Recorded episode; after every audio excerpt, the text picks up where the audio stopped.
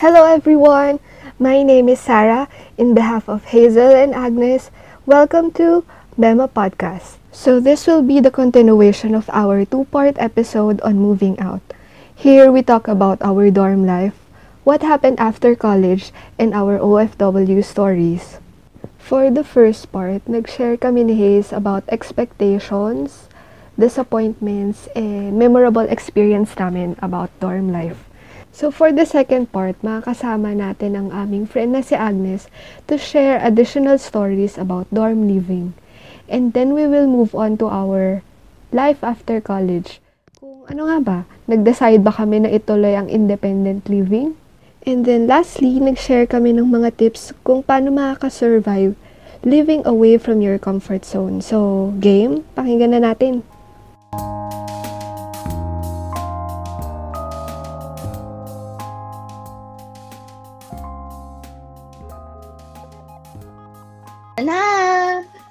Dito na kami sa second episode.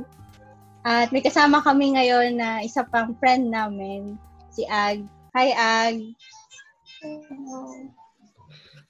Kumakaway po siya, hindi nyo lang nakikita. Ayun. So, magsasabi din siya na, kasi nag-start kami nun sa expectation. So, may sabi siya na expectations niya sa pagtira sa dorm. Ay, backgrounder lang pala. Ano ba? Ah, sige, yan. Naging ka-dorm namin siya. Ay, hindi ako lang pala, no? Iniisip ko kasi yun? magkaka-dorm tayong tatlo. Hindi pala nangyari yun. Kami lang Oo. pala ni Agnes. Nakik- nakikitulog-tulog lang ako. Groupmates. Hmm. Ayun. Naging magka-dorm kami for four years. Hanggang graduate. Ah, oo nga. No, four years. Ayun. So, Di ba before second, ano din? Second sem. Second, half, ay, second sem.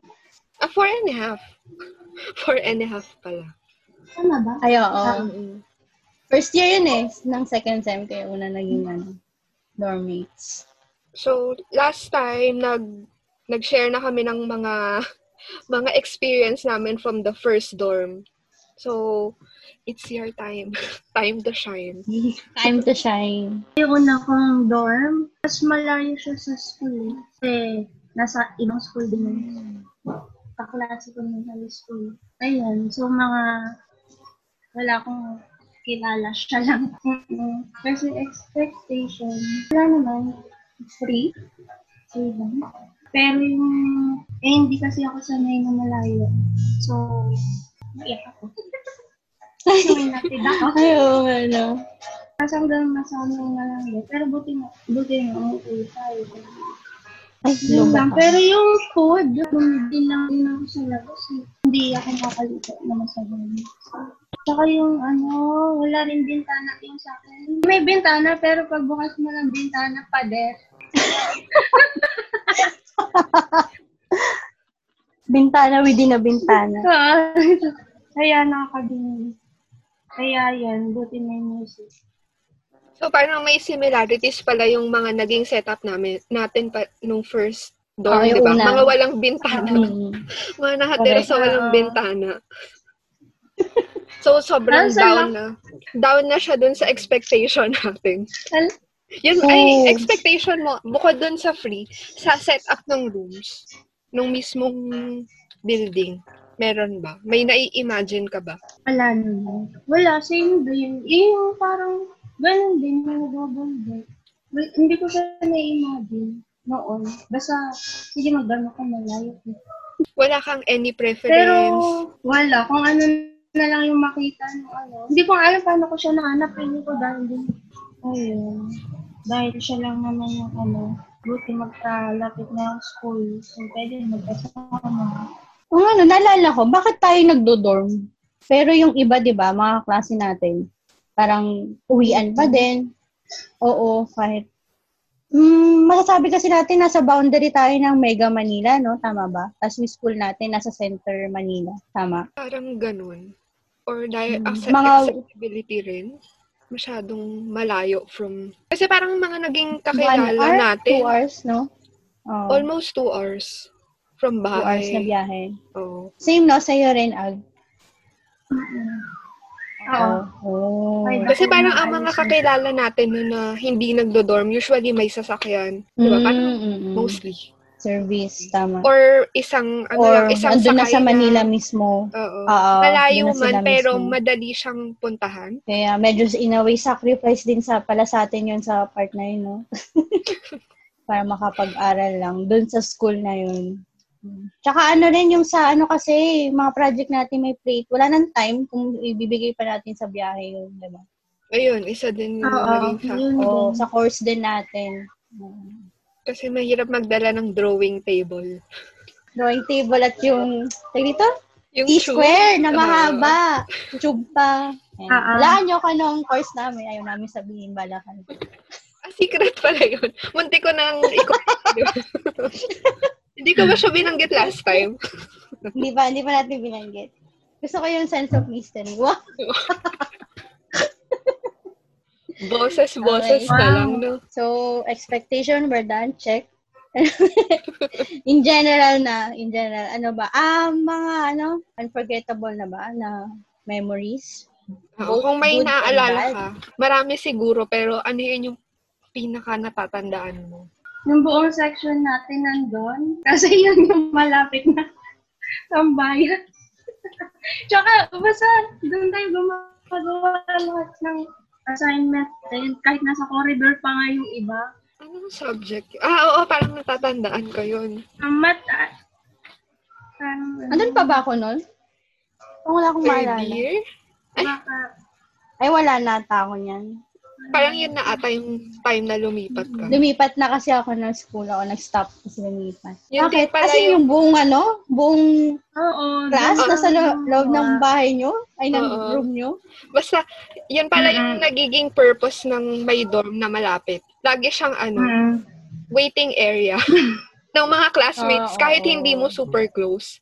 Bigla na lang, ma- Mm. nung time na yun, yung kinukwento ni Ag, parang meron kami assignment ata sa isang subject. Tapos, Hmm. dahil nagkokopyahan, sorry guys, Mm-mm. nagkokopyahan po kami ng assignment.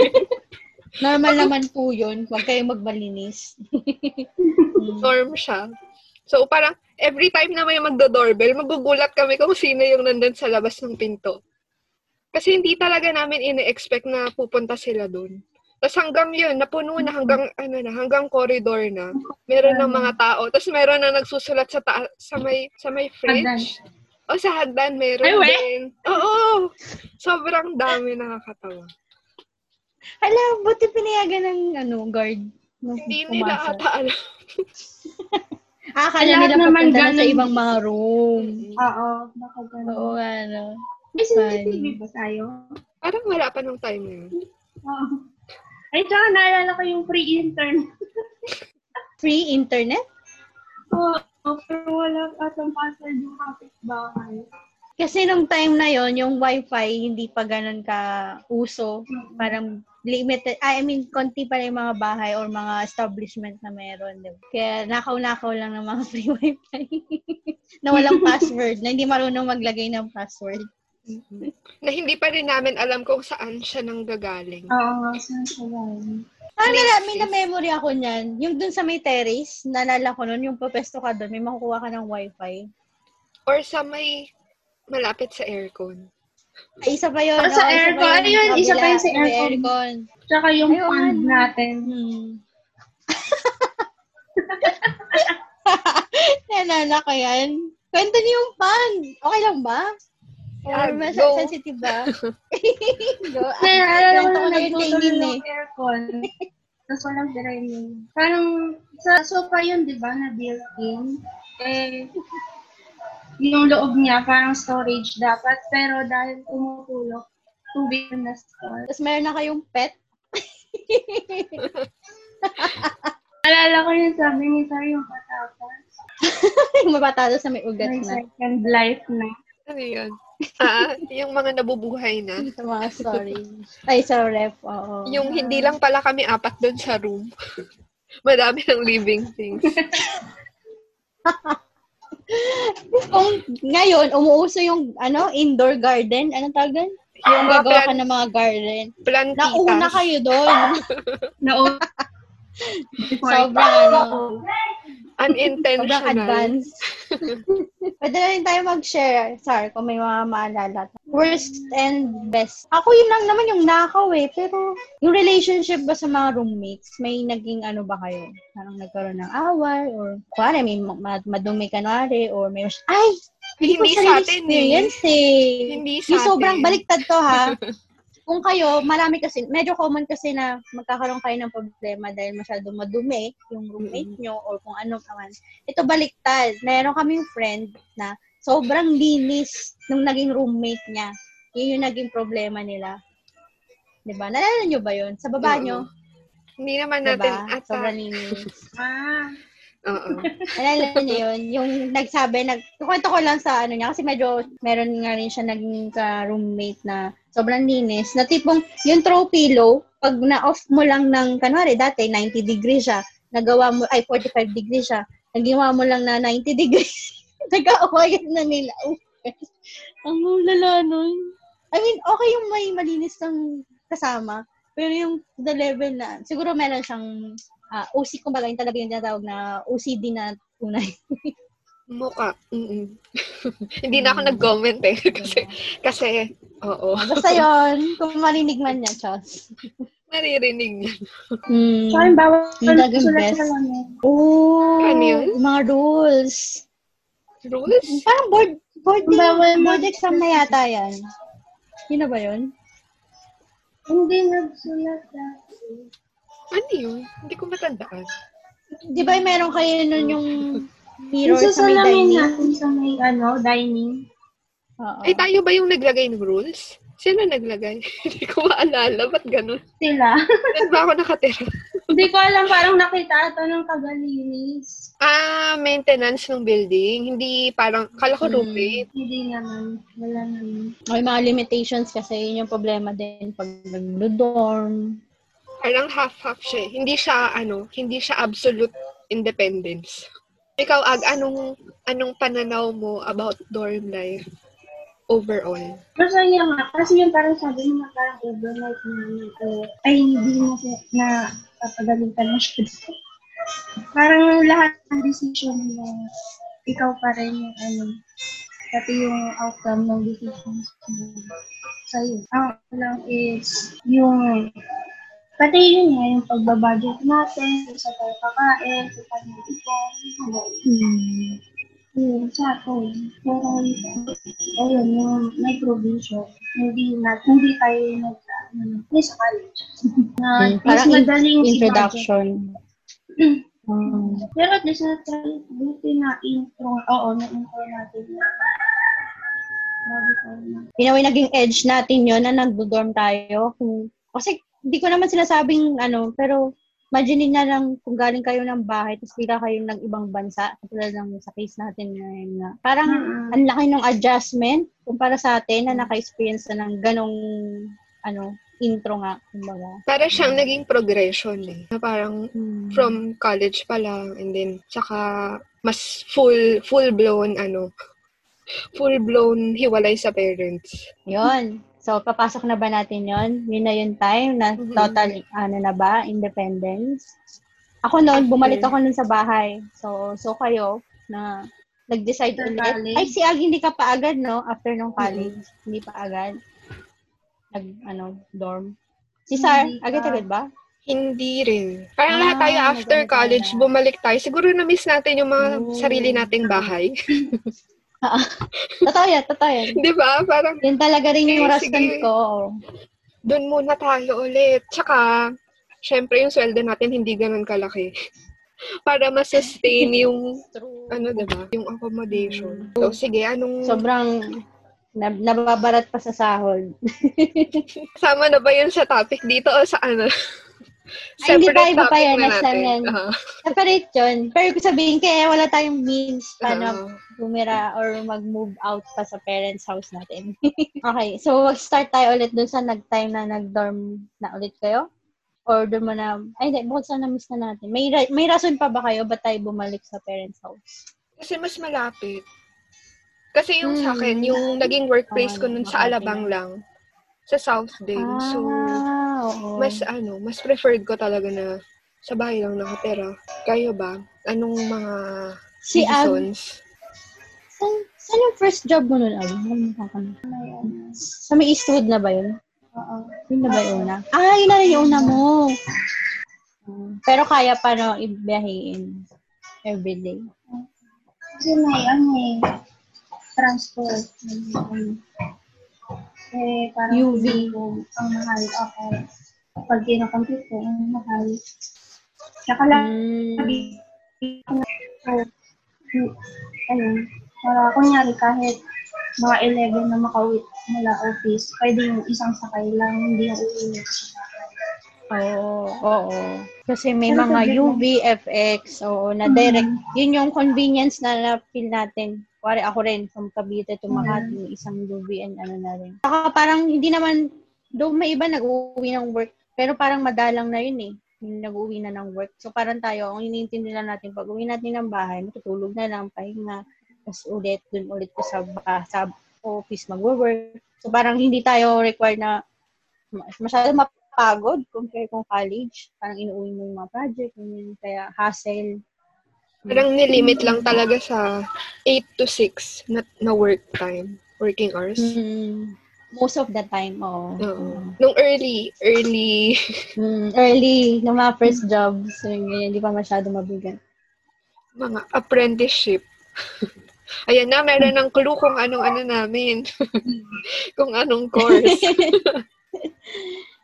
So, ba't kayo nag-decide na tumira na ng ano, ng mag-boarding house and mag-dorm ulit ganyan? Nung pick ko lang, nung ano, ay parang napupunta lahat sa pama sa akin. Tsaka ay parang isip ko kasi parang doon ko na ilalagay yung ano, yung mga damit. Para pag ano nga, mas madali pag nag-overnight or ano, hindi na ko uwi muna sa ano, namin.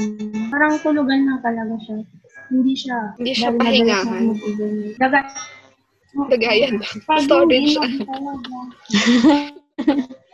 Ah, sorry. Ano yun, solo ka doon sa room? Or, Hindi, may kasama. Eh, yung ano pa nga dun, parang na- nilalak nila sa loob. So, kakatukin ko. So, gigising pa din sila kahit super gabi. Kaya, yung ano na lang po, hindi na ako nag ah, walang susi? Ah, may ano, may parang baral Nasa vault loob. sa loob. Oo, parang gano'n. sa loob Ah, okay. Ang hassle. Dapat, Oo. meron silang kasama, that di nila yun, ano, kinoconsider nila yung kasama nila. Pero baka naman kasi hindi ako uuwi. Yung parang gano'n, hindi naman ako lagi? Yun pa yung mga perils ng, ano, ng nag-dorm or nag kasama yung ibang tao. Ang mga ganong mga senaryo.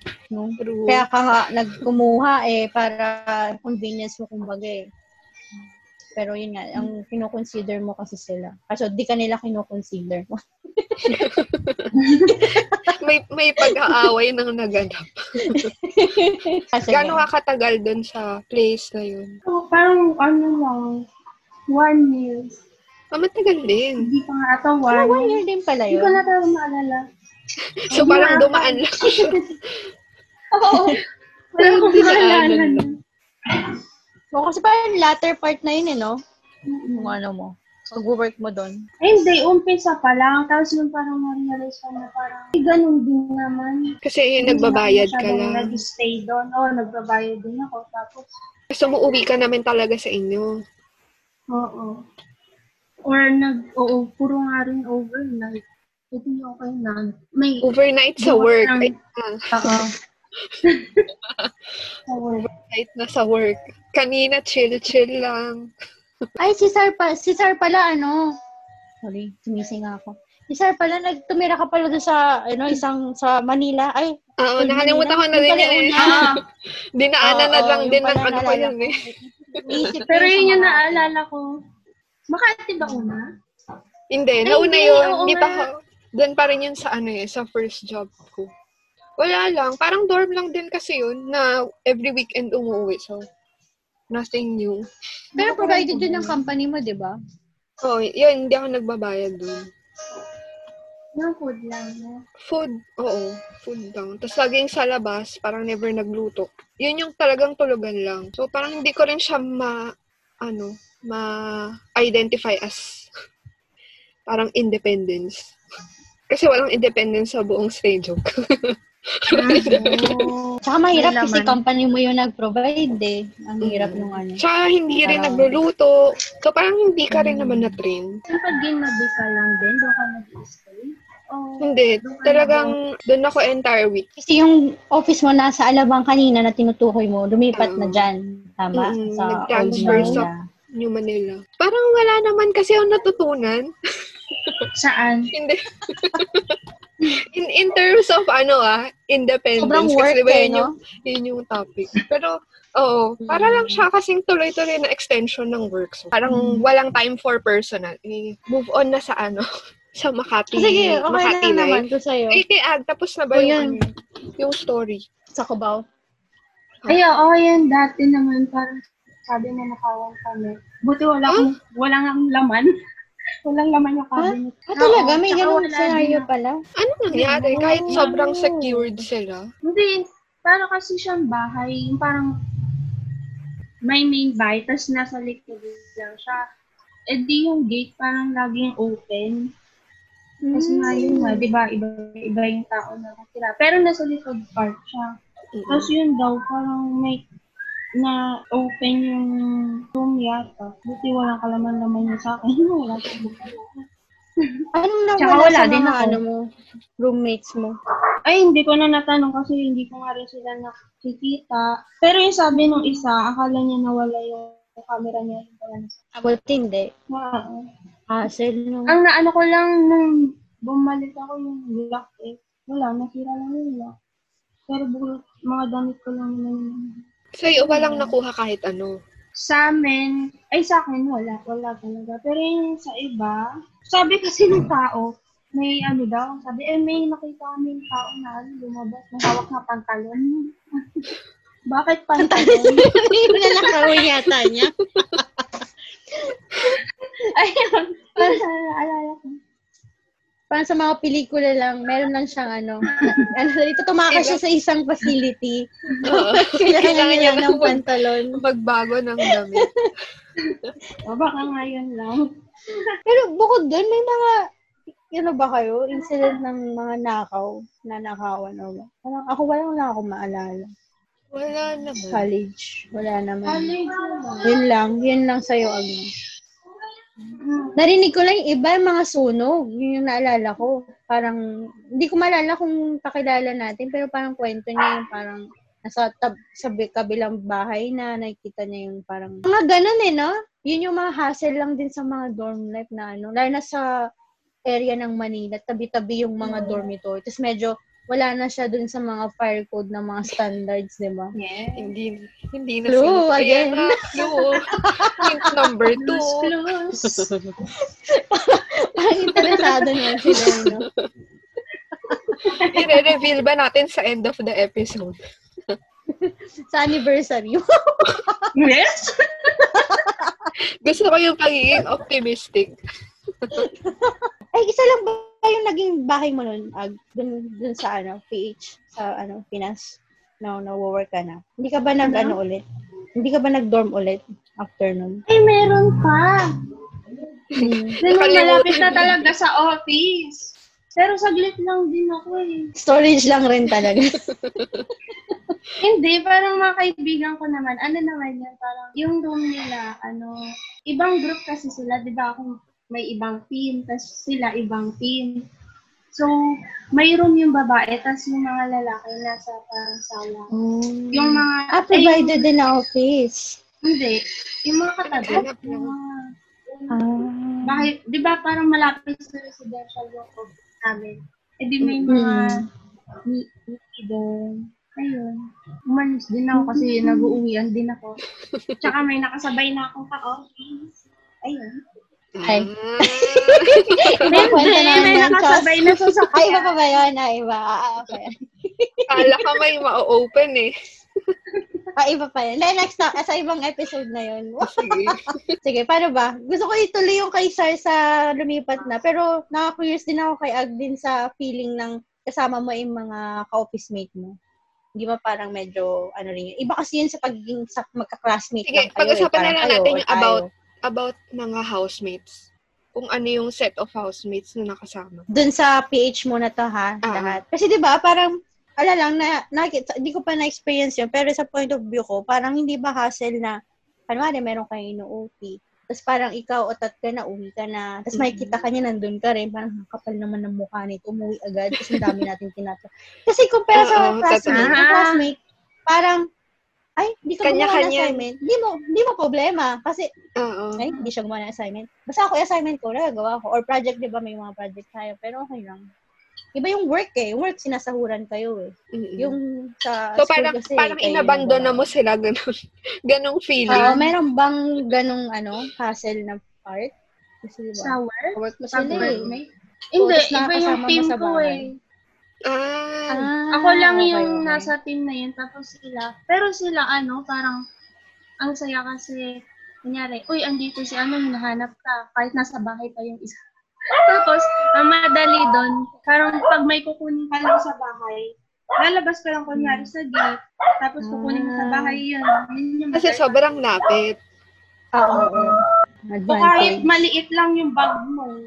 So, parang naging setup pala niya kung paano rin tayo nung college. Kasi tinatakbo lang Mm. natin yung mga gamit yung second Oo. floor sa atin. so may kasamang hika. nakapag-aantay sa traffic light. Oo nga, no. Baka may naman anong street na. Di ba natin binanggit? Nabanggit na yata dito sa first episode. Hmm, pwede ko lang po na-edit out. Description lang ata yun. Sige, ang reason ko kaya ako nag-gay na malapit sa office. Actually, hindi siya super lapit. Pero walking distance siya. Ang pinakadahilan ay ang Metro Manila traffic. Hmm. Or- Parang for one month, tinry ko na mag-uwian. Kaya lang sobrang hirap talaga. So, hello po sa mga taga, taga, di, ano, DOTR ba? Makati? Hindi. Ha? DOTR na kailangan ayusin na yung transpo. Yung traffic Um, masyado.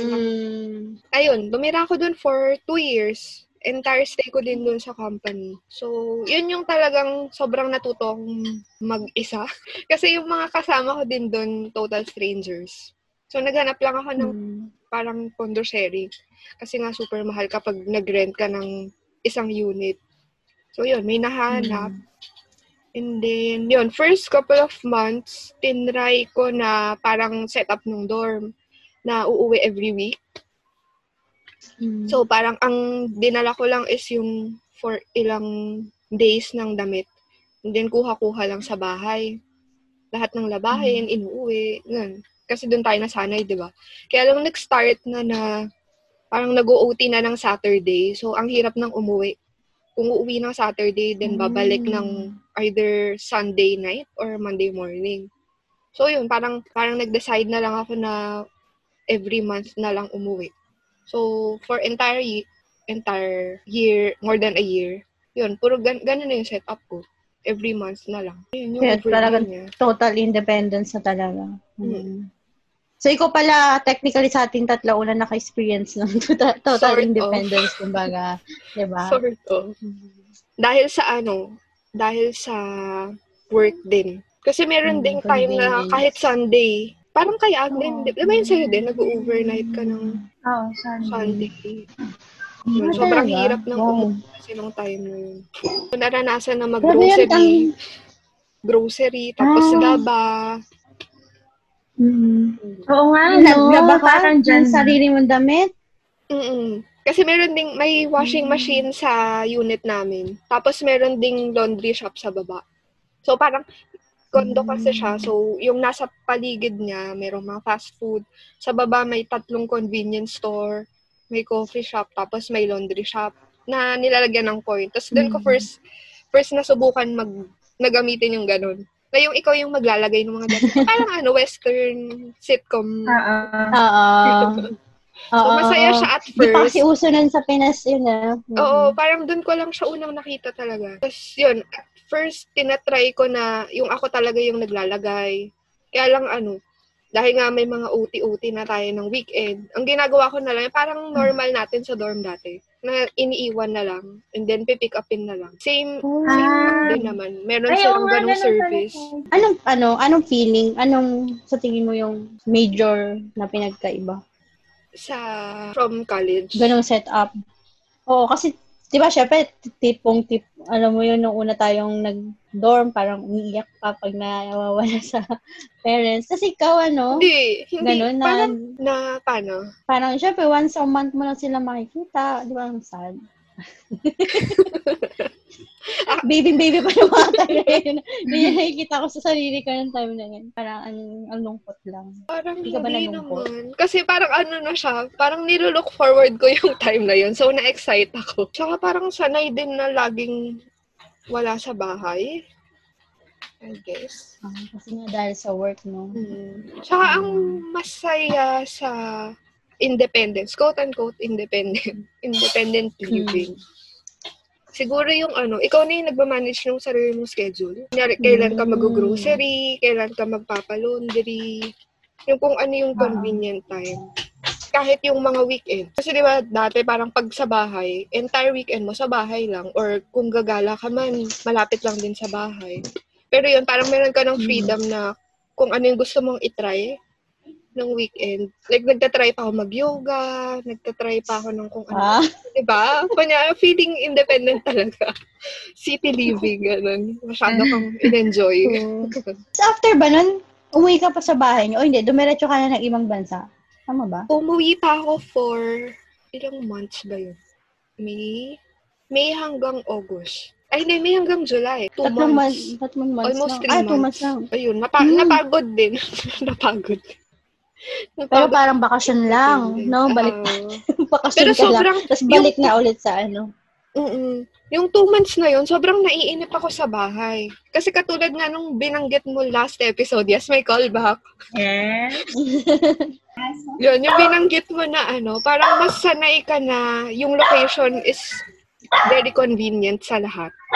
Eh, ganun yung setup dun sa Makati. Sobrang lapit niya sa Okay. CBD. Unlike dun sa bahay na ang dami mo pang sasakyan before ka makapag-grocery. So yun, sobrang inip na inip. Yun, yung- mas, mas hindi ako naging sanay nung nasa bahay ako. Oh, sanay ka na ng ganyang convenience. Kumbaga. Oo. Kung ano, i-share ko lang, naalala ko ito yung part ng transition na to yung mahirap. Kasi sa hindi yung mahirap sa atin yung pagiging responsible or magiging adult.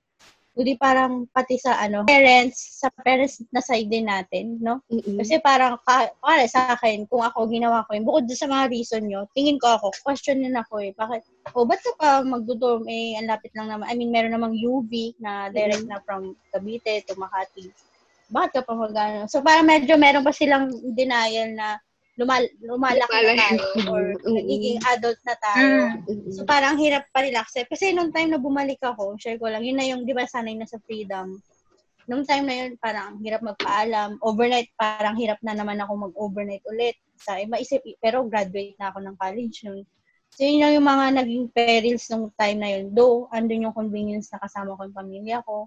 Sa convenience, sinasabi ni Sar, okay pa naman, kaya ko pa yung, yung mag-travel lang sa mga grocery. Wala naman. Yung freedom lang yung nawala. Yun yun sa akin. Tsaka, yun nga, yung transition stage, ang hirap ng, ng phase na yun. na-feel mo nung time na yun? Parang inisip mo ba na mas gusto mong magstay sa bahay or gusto mong itry na i-convince sila na mag Ah, half, na half. lumipat? Half-half yun.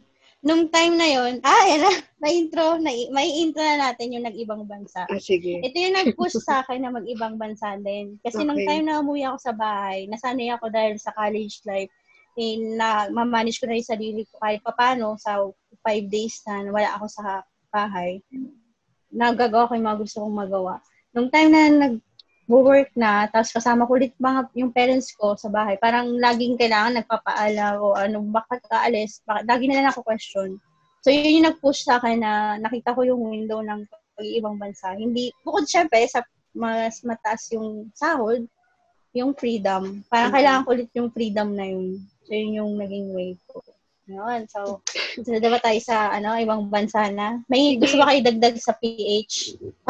Sa PH? Sa PH na point of view ng pag moving, moving out bago tayo tumawid doon. Sa bahay, bumabalik ko. Parang hindi siya buong, hindi siya totally walang ano, pero bumabalik na rin.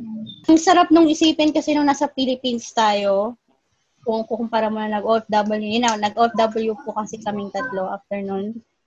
Hindi kami sabay-sabay do, pero yun yung feeling na pagdating mo sa ibang bansa, ang hassle na, uy, gusto ko umuwi ng bahay, nang-miss ko si mama. Or, ala, may emergency sa bahay, uwi mo na ako. Yung nasa Pinas tayo, kahit pa paano, kahit si Sar, kanwari, once a month umuwi. Pero at least may access siya na, uy, may emergency sa bahay, umuwi ka muna ngayong ano, Sunday. May ganong convenience. So, yun na, ng ibang bansa po kami, yun na, ikwento na namin experience namin. FW, ano, Sige, yung pinakaunang Okay. ano, Sinong, sinong gusto mag-start? yung pinakaunang pumunta, Oo. Ako pa rin. chronological na. Siyempre, ano, Pinasa talaga. yun nga, siyempre, malungkot. Malungkot talaga yung una mong feeling. Bukod sa overwhelmed dahil iba-iba yung yung feel ng ibang bansa. Para lang siyang, ano eh, parang, parang feeling mo, parang, parang ibang, parang movie na, sa parang ganyan yung feeling, parang hindi mo imagine na ititira ka na yun yung una. Overwhelming, sad, happy, tapos natatakot din kasi yung culture, baka hindi mo maintindihan, pati yung minsan yung pag-communicate, baka hindi ka maintindihan, mga ganong feeling. Sa pagtira, ako noon, nung time na yon ay, in general naman, puro Pinoy ang kasama ko sa bahay. Ngayong, yung current lang namin ngayon yung hindi kamit nakatira kasama ng Pinoy. So, in a way, though, syempre, yun nga, wala na yung convenience na kasama mo yung pamilya mo sa isang bansa. Yung feeling natin, yung lengguwahe, sa pareho pa rin kayo. So, parang may konting feeling na nasa Pinas ka pa rin. Kasi ngayon, Ah, nakasalubong ah. mo sa loob ng bahay, mga Pinoy pa rin. Ano ba yun? Parang ganun din eh. Masasabi kong halos same lang ng feeling ng nagdo-dorm sa nung college. Pero ang wala lang yung feeling nga na, uy, gusto ko umuwi. Yun lang yung nawala. Gusto ko umuwi ngayon. Namimiss ko na yung aso ko. Ah, namimiss na yung mga aso namin. Ganyan. So, ang hassle ng part na yun. Yun ang pros and. Kaya nga, total freedom. Yun ang pinaka-pro. Total freedom. Wala na ulit mag-ano sa'yo. May sabi sa'yo, uy, hindi ka pwedeng mag-overnight or hindi ka pwedeng Mas nangibabaw ba yung freedom kaysa dun sa namimiss mo sila? In a way, kasi nga, syempre tumatanda na tayo. So parang minsan kailangan mo na rin magkaroon ng backbone. kailangan natin matutunan yun. Yung pagiging tao, kailangan natin ano, maging total independence. So kayo ba? Ano ba mga na-feel yun? Napunta kayo dito? Oh, isang isang bansa lang po kami. Um, hulaan nyo. Ang po kami. Chat. Ang daming ano. Hulaan nyo po kung saan. Sige, yung sumunod na ano. ang daya Uh, talaga. sino sumunod? Si Ag. Oo, yung ano din, parang feeling ko, ano, ah, wala, gusto ko lang mabigay yung sa family. Yung, yung parang hindi, parang kasi yung pag dito, na, yun nga, pang survive na parang, okay, mga ka. Kasya naman, pero yung parang hin- hindi mo ma, masyadong maano yung gusto mo. Pero pag dyan, yan, mabibigay mo rin yung, hindi lang, pero yung may extra. Yun. May extra siya. Magbibigay. Tapos, yung sa pag-dorm, wala, pinakaban ako nun eh, kasi wala akong mahanap. Tapos buti na lang, parang buti na lang yung mga parang ka-office ko dati. Ayun, may nakita siya. Tapos naging close ko naman agad yung ano. Parang saktong yung friend niya, umuwi, umuwi na din sa Pinas. Yung karoom nun. So, ako na, ako na, sakto. Ayun, kami na magkasama. Puro Pinoy din naman. Tapos, ang adjustment lang, yun nga, yung yung kay Sir kasi na-try na niya yung mag-laundry mag-isa, ako hindi. Tsaka yung mga Mm. grocery.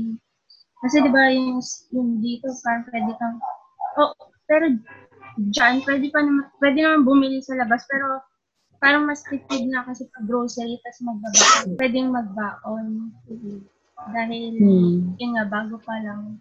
Ayun. Tapos, mas, parang mas na-miss mas ano, yung same pa din pag yung sa yung la mama, yung parang message ko pa rin pag nasa bahay na. Pero yung pag, yun nga, pag yung may pupuntahan ka, ano, kahit saan. Kasi parang nag-tour din sila. Kunyari, pag mag-picture or magtatawag tas nasa ibang lugar ako, hindi ganun din. Ang mahirap nga lang, kasi yung parang yung, ang nahirapan ako yung sa mga documents, yung gano'n. Parang hindi ko naman inaasikaso dati. Kailangan Kailangan nung mag ano, adulting. Oo, parang, ay, tsaka pag dorm pala, pag dorm, parang gagamitin, pag yan dyan lang. Parang gagamitin mo lahat ng natutunan mong recipe.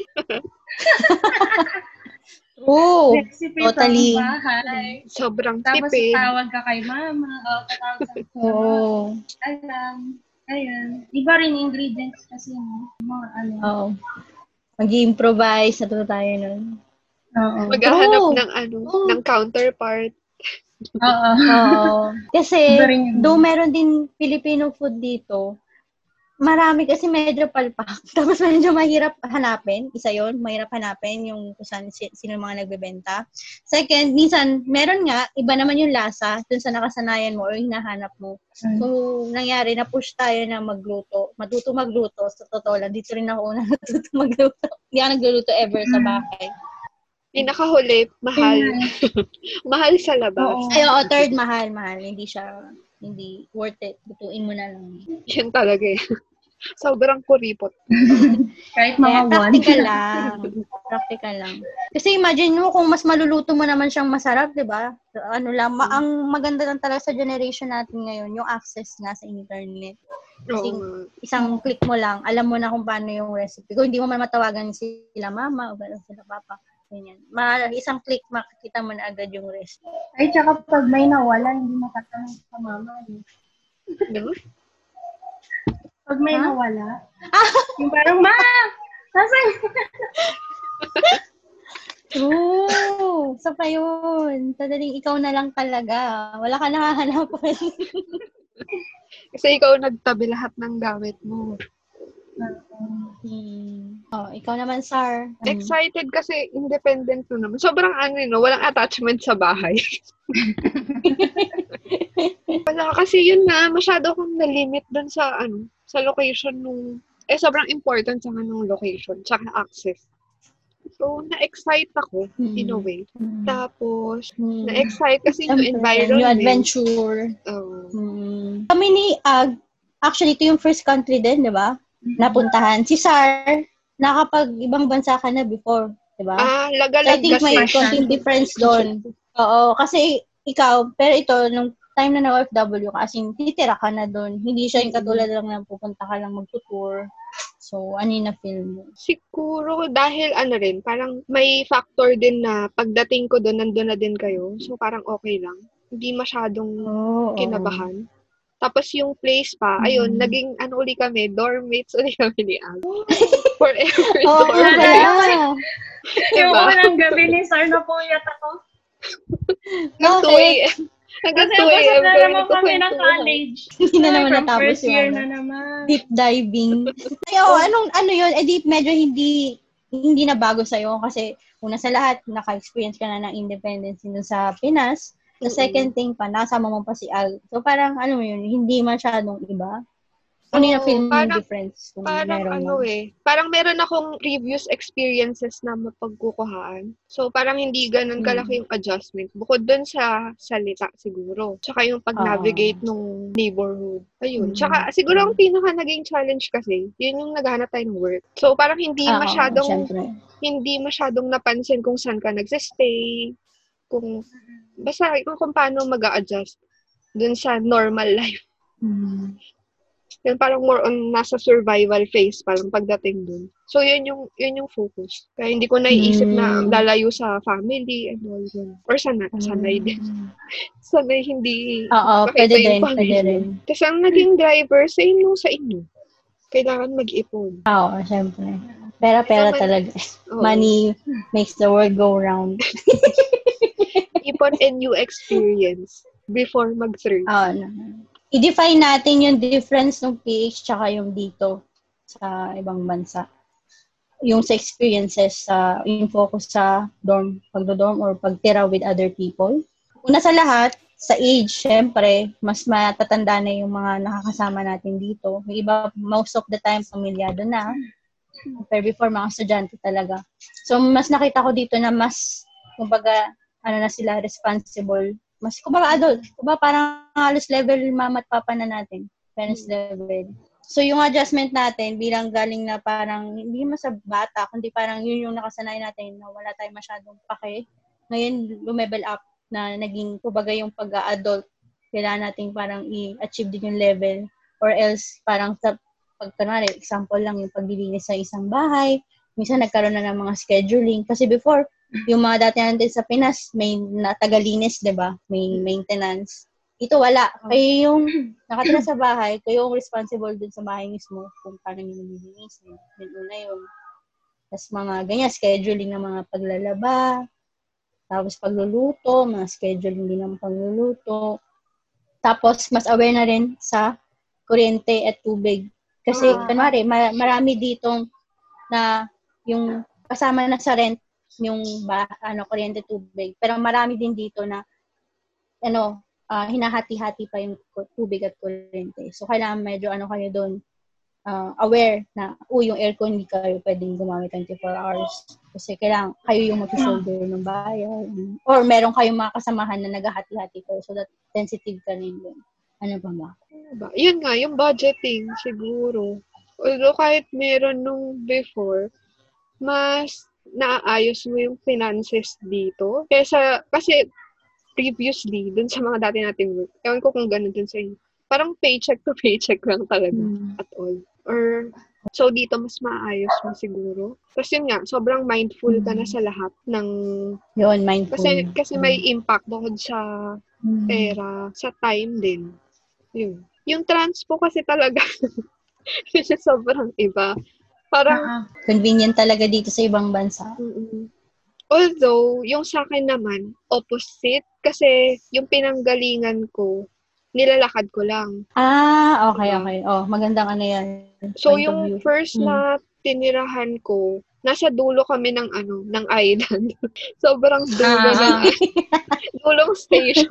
Lapit na sa airport. So, yun. Parang ano, ang pakiramdam ko na nakatira ako dun sa bahay namin na Ah. suburb, suburb area. So, hindi mo gusto yon Sa totoo lang. Hin- oo. Kasi parang ang layo Mm. niya dun sa mas kinasanayan. yung dati, Mm. yung sa Bagalong. Mm. Kasi kung hindi hindi ko siya makukumpara sa bahay eh. Kasi parang mas matagal yung nilagi ko dun sa ano, sa CBD. So nung parang yun, bumalik uli ako sa ano, sa suburb life. Hindi ko siya Kahit- masyadong gusto. Kahit na mas convenience naman yung transpo dito. Dahil nga nakahasel ka sa time. Tama ba? Sa ang lalayo niya. Tapos idugtong ko na din. Mahirap magkasakit. Yun, yun yung pinaka-challenge. Ah. Mahirap magkasakit kapag ano, hindi mo kasama yung mga magulang. Oo. Una ko Ay, siyang ba nagkasakit nung sa Man- Makati? Or yung sa Nagkasakit Manila pa pero ano, parang mas madali eh. Dahil nga yung location. Kaya sobrang ano, Ah. particular na ako sa location. So yun, nung bumalik nga doon kami sa dulo ng ano, dulong station. Ang layo ng mga clinic. Pangalawa sa dulo. dulo. Pangalawa, Sa dulo. dulo. Dulo siya talaga. Last ba? Last ba? Oo. Ayo. Ang perks nun, nakakaupo ka sa MRT. At makakatulog. Oo. Pero yun, mahirap magkasakit. Kasi kailangan mong Hmm. kapangin yung clinic. True. Kahit sobrang. Tapos wala pang ano, walang malapit na kainan. Kung wala kang, kung hin- hindi ka sanay mag-stock ng food, wala ka talagang makakain. Difference ng PH tsaka SG na dorm life. Ay, yung sa paglilinis. May schedule. Basta doon ako natuto na parang every, ano, every luto. Kasi nga, di ba yung dati, dahil tayo yung magkakasama, parang kahit isang meal lang tayo. So, isang meal lang tayo, edi parang share-share din tayo ng lutuan. Ng Hmm. kawali, ganun. Mm-mm. Eh yun, doon sa isa, parang dahil hindi na-share, kailangan mo hugasan at Ah. Ayun. Yung Hmm. parang kailangan, kasi syempre sila din magluluto ng iba, hindi ikaw yung baon mo lang yung ano. Kasi Hmm. Ko na gagawin. Dapat linisin mo yung area. Parang dapat maging considerate ka sa mga kasama mo. Dati kasi, di ba, kahit isang meal lang. Kaparinig star. hindi, isa naman yun talaga sa ano eh. 'Di ba? Totoo naman. Eh, kasama yan sa kailangan, 'di ba? Sa i-fact, kailangan Mm. i-factor out. Dugtungan ko yun din sa pagkain. Talagang kailangan pumapasok yung pagkain sa every Si food episode. talaga pa rin. Ah, ah. Ang nakita ko din na disadvantage ng ng solo living, ang hirap bumili ng food na isa stock, tapos lulutuin mo siya for, yung parang kailangan lutuin mo siya for maramihan na day. Tapos paulit-ulit na siya dahil ang daming serving. Di ba? Hmm, Dahil true. ang lalaki ng pack. Lalo dito din eh. yan. Lalo dito, parang sa atin, Mm. at least may mga tingi-tingi. Oo. Yun, yung isa sa comparison, may mga tingi sa atin sa mga sari-sari store. Mm. Dito talagang ang lalaki ng pack. So, parang Mm. dapat isipin mo na, oh, etong lulutuin ko for ganitong number of days Mm-mm. para hindi siya masayang. So, yun yung downside kung kunyari wala kang ka-share na kakilala mo. Sabi ko na rin sa pag usually talaga, yun din yung nagiging issue dito, yun sa mga, yun nga, sabi na ni Ag kanina, yung pag gumamit ka ng pan. Eh, lalo na sa atin, ng mga, kumbaga yung iba kasi natin nakakasama na sa mga bahay, matatagal na sila dito, mga sabi natin 5 years to 10 years. So, kung ikukumpara sa atin ng mga tig, ngayon, syempre, 5 years na ako. Pero kung before, mga first year, second year, hindi ka na mag-invest agad sa mga kawali eh. Kasi Yeah. parang hindi ka naman nagpunta rito para magluto eh Mm-mm. ang ano mo, parang, for ano lang, survival lang. Kasi, una sa lahat, ang hirap magtumira dito dahil sa, sa, sa pagkain nga, kung sa, sa titingnan nyo. Hindi kami sanay, sa totoo lang, sa mga pagkain dito. Parang, may kamukha siya ng konti sa Filipino food. Pero, kung sa, ano, baguhan, sobrang hindi mo trip. Pero ngayon, syempre, nasa, sanay ka na lang, na nandito na. So, kailangan namin minsan parang bukod sa pagtitipid, yun nga, magluto ng sarili. So, kailangan maging mindful ka nga dun sa mga ganong gamit. Hindi sa'yo yun. Most of the time, hindi sa atin. So, nakikiram lang. Kung hindi, mag-invest ka talaga. Mag, ano ka, bibili ka ng mga ganong pan or kung ano man. So, yun, yun yung mostly nagiging issue. Sa ano pa, yun nga, sa banyo din. Tama yung mga paglinis na yun. Yung mga naging problem namin, yung mga nagiging away-away. Yeah. Yung mga nakakaiwan lang ng mga lata na binuksan. hindi na tapon sa basurahan. Sabi nagiging issue. Siguro ano, no? Feeling ko dahil stress ba? Pero hindi, stressful din naman sa, sa Pilipinas eh. So, kaya, parang medyo okay lang yung mga tao nila.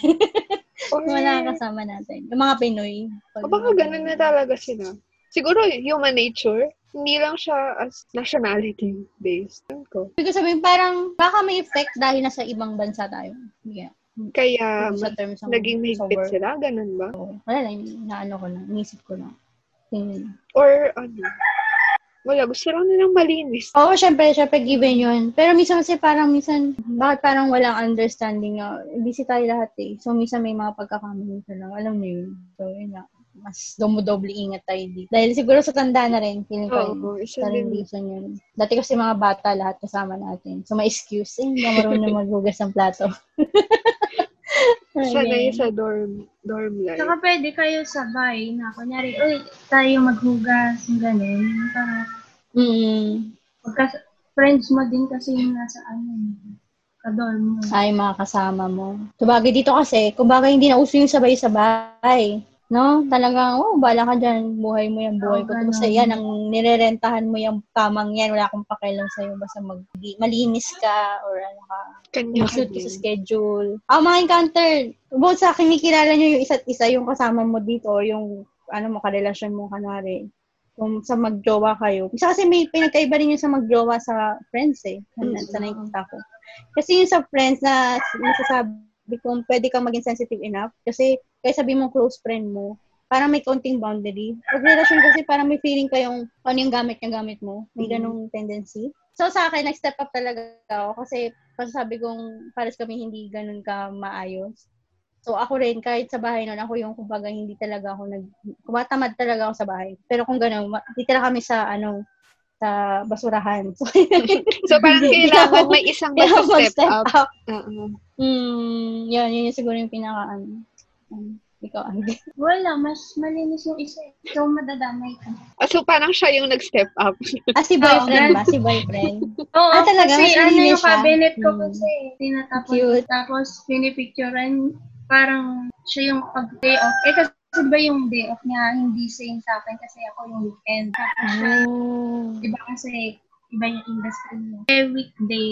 So, siya yung nag Tapos, pag siya naman yung wala, naman, pero pag, ano, pagdating niya siya na, Cute. Ay, nako, buti pa si ano, malinis. Oo, Galing. siya pa nagle-label ng mga ano ko. Parang nakita ko nga ngayon eh, yung parang lagayan namin yung mula sa, ay yung storage, yung pang separate ng mga ano, ng mga shirt, pants, ganun. Shirts. Tapos shirts. Shirts pa din. yun yung nakasulat din sa, Sobrang dami. Oo. Doon din ako natuto. Kaya pagdating ko dito, ako na. Ah, talaga dyan sa... Ay, kasi si Agpo, bumalik ko siya ngayon sa Pilipinas. Ano, so nagluluto-luto ka na din dyan ngayon sa bahay niyo? Ikaw na yung nakatoka Minsan, sa hindi, pero pag yung sa linis, ano, sprayan, sprayan after magluto, yung gano'n. Ah, Yung di ba ngayon sa atin, yung lilinisin mo after talaga na dahil sa ibang magluluto. Mm-mm. Ayun, parang nasanay na ako na gano'n. Pati yung pagtupit mo kay yes, Ano? Pag? yung tupit ng mga damit. Ah. so, parang nadala mo yung, yung mga natutunan mo dito. Yes. Yan sa bahay mo. In terms of household. na-apply na. Mga ligpit-ligpit.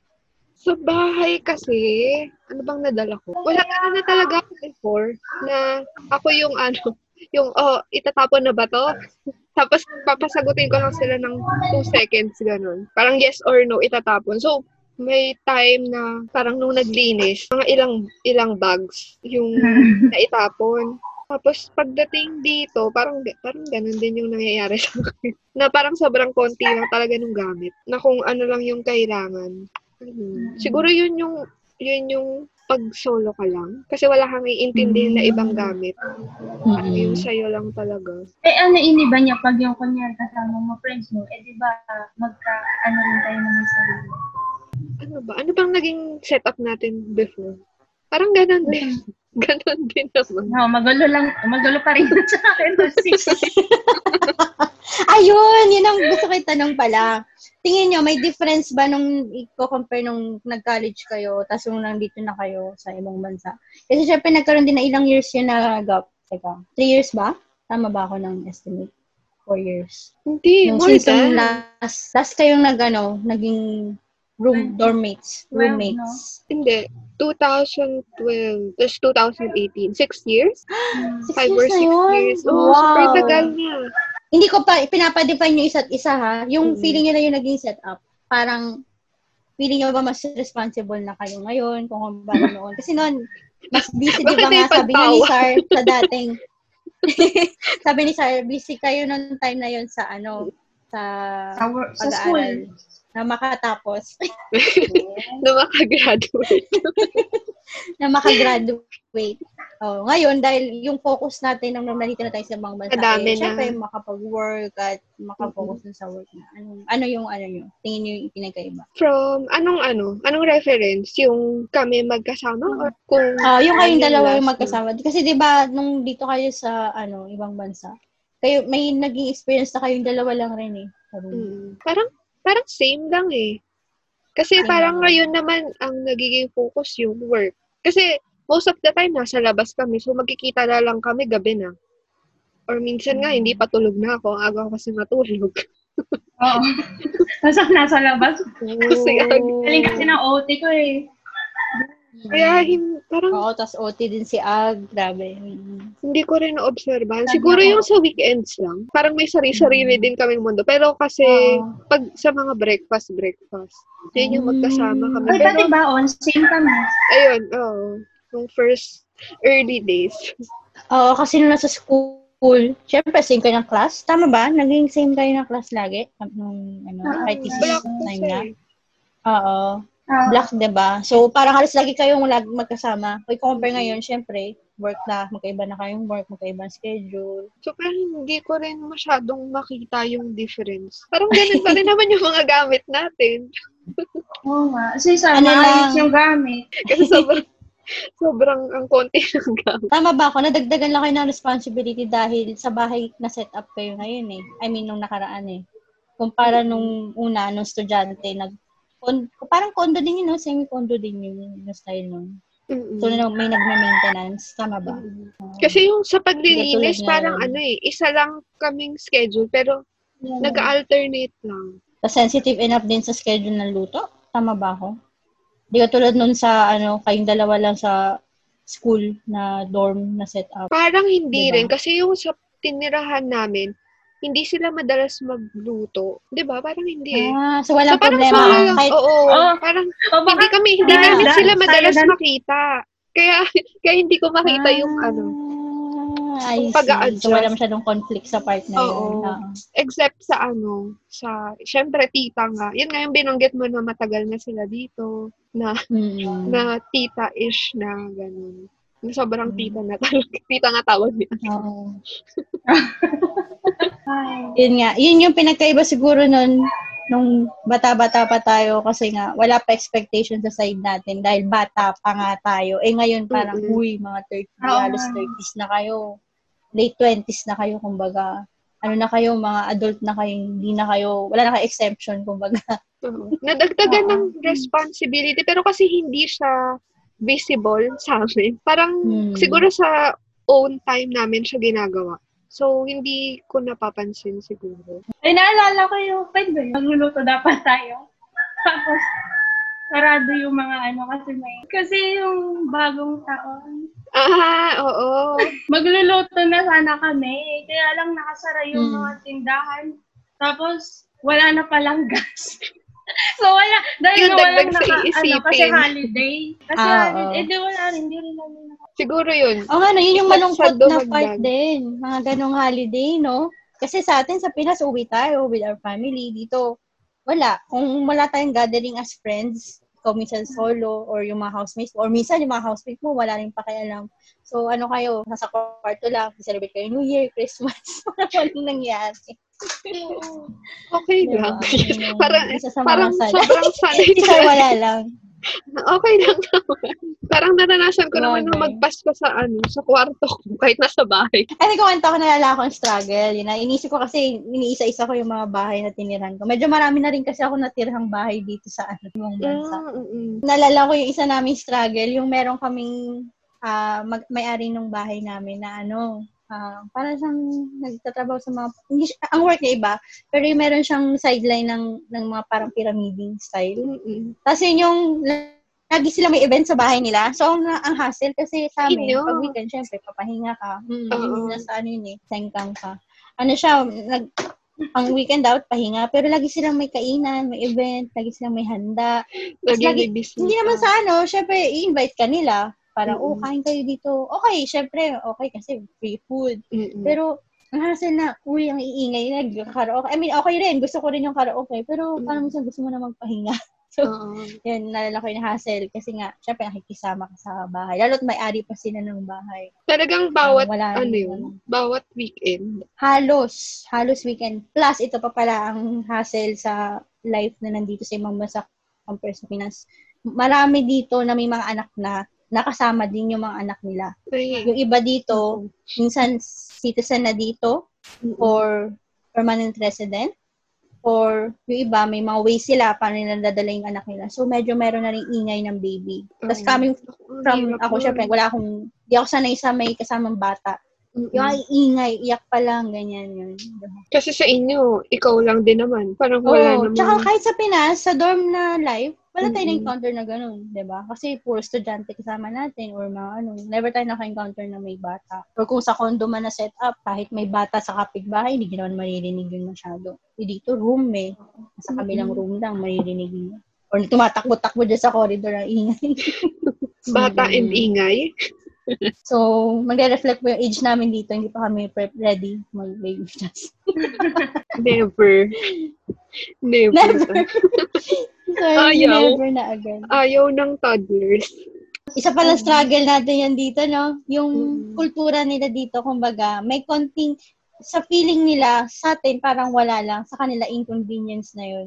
Yung Oo. mga small, small details lang. Medyo, first world country po kasi itong tinitira namin. First world. Ang nakita ko siguro parang ang common dun sa challenges is yung communal living. Mm. 'di ba?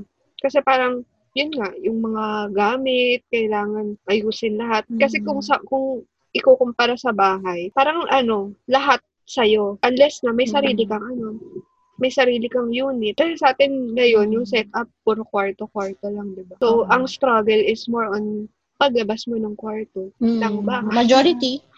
Pero sa room din, di ba? Uy, Oo. sa room, sabihin mo na yung mga problema yan. Ay, nalala ko pala, nakaranas kasi ako sa first kong bahay at sa current namin bahay ngayon. Ah, ibang lahi. Yung din muna sa first, actually pare sila ng First? lahi. Akala ko first. Meron ako, naging roommate naging Ah, roommate. Kasi hindi sige. pa kami magkasama no ninin. Ano siya, hindi ko masabi yung lahi. Basta itik. ko alam niyo yung itik. Ang na, wala lang, naalala ko lang memorable kasi. Yung meron silang, actually galing talaga siya dun sa mismong bansa ng mga itik. Hindi talaga siya ditong lahi. Yung meron silang, meron siya niluto. Hindi ko masabi struggle to ha. Naalala ko lang kasi medyo funny for me tong experience na to. Yung kasama kong ate-ate na na roommate ko. Medyo siya yung vocal na maingay na ano, kung ano yung in-express niya talaga. So, Oo. nagluto yung itik niya to ng food. Sabi niya pa nung time na yun, oh, ito yung pinaka, ah, ano namin to, parang specialty namin to sa bansa namin. Ano to, Mm. special na, na pagkain. Hala, nang niluto niya, sa totoo lang, sa ating Pinoy, ma-associate natin sa amoy ng ng tae. Ah, So, wala lang. I mean, buong bahay. Parang kung ba sa akin, feeling ko, bagoong nila yon Parang ganun Mm-mm. style. So, puro Pinoy kasi yun nandun sa bahay na yun. Siya lang yung nag-iisang itik, kumbaga. So, yung ate ko parang, ay, ano ba yan? Baho bakit? Kasi ganyan pa siya ng ano niya, ng sa ilong niya. Naglagay pa siya ng, alala ka nga, ano, Hazel, lumabas tayo dito. Wala lang, natatawa lang talaga ako. Kasi hindi siya naiintindihan. Hindi siya naintindihan. Tapos parang, I feel bad for her. Kasi syempre, proud na Mm. proud siya. Uy, special. Feeling ko nga parang gusto pa niya ipatikim Ipat- sana sa amin yun eh. Kasi umalis kami ate. Ewan ko kung pinatikim niya dun sa mga iba namin kasama. Natawa lang ako. Gan Yung mga- lumabas kayo. Ganong differences. Oo. Kasi nga si ate nga, hindi niya taw talaga matiis. Natawa talaga ako dun. Yung mga ganong, ano, ah, experience. Tapos dito naman, so far, kasi mga taga dito talaga sila sa bansang to. Pero ang ang lahi nila ay itik din. Ang medyo kakaiba lang na experience namin, yung pagpapaa sa loob ng bahay. ah, Though, normal naman magpaa talaga sa loob ng bahay, di ba? Pero sa akin, hindi, hindi ako sanay sa malamig kasi yung tiles. So, gusto ko sana may chinelas man lang ako na pangloob. Hindi rin accepted, hindi nila accepted. Kasi di ba tayo pa meron tayong pambahay na, na Ah, ah. chinelas. Mm-mm. Pinapaalis nila kasi iba yung, yung ano nila, relihiyon nila. Iba sa relihiyon nila, ang pagrespeto kumbaga ng sa bahay na parang tinuturing nila to na na banal Mm-mm. So, kailangan ibaba mo yung physical mong katawan sa lupa. So, ang pag-weighing nun ay pag, paghaw, pag, ano, paghawak ng paa mo mismo, ng palad ng paa mo sa mismong Ah. lupa, sa simento. Parang ganun. May ganun silang paniniwala. So, yun, medyo sa akin parang kakaiba kasi Mm-mm. lamig na sa matay. Yun, ganun. Ba't ang Yun lang naman. Pero interesting din yung sa inyo kasi kay, kay Ag, ganun din. Ibang kultura yung kasama niyo sa bahay, di ba? yung, oh, yung, Kailan? pa- yung pamilya. Yung huli, Ay, ibang lahi Oo, sila? Yung tatay. Pero yung O, kamusta anak ko, naman? Wala. Nasa bahay, nasa loob lang ako eh. Yun, yun yung lagi kong, ano sa, pagdaan na dorm. Parang antayan kung, kung sino yung nasa labas. Siya lang muna sa labas. Tapos pag wala ng tao sa labas, lalabas na ako. Ewan ko, ganun ako. Ganun ba sa inyo dyan? Introvert problems. Hmm, same. Baka yun, Hindi yun. lang ing-ing-ihi eh. Pero wala ka naman experience na dahil sa lahi niya, may kakaiba silang kumbagang tradisyon or kung ano man sa loob ng Hindi rin bahay. kami nag-chichinelas. Eh, eh, hindi ko naman alam yung reason. Kung Ah, sumunod lang kayo. Baka dahil gusto lang malinis. Pero Mm. nagme-medyas kami, minsan. Medyas na lang yung pang ano sa loob. Kasi bawal yung isa kasi yung paa niya na ganun din. Ay, oo, yung gout. Bawal. Hmm. di ba degrading din yun?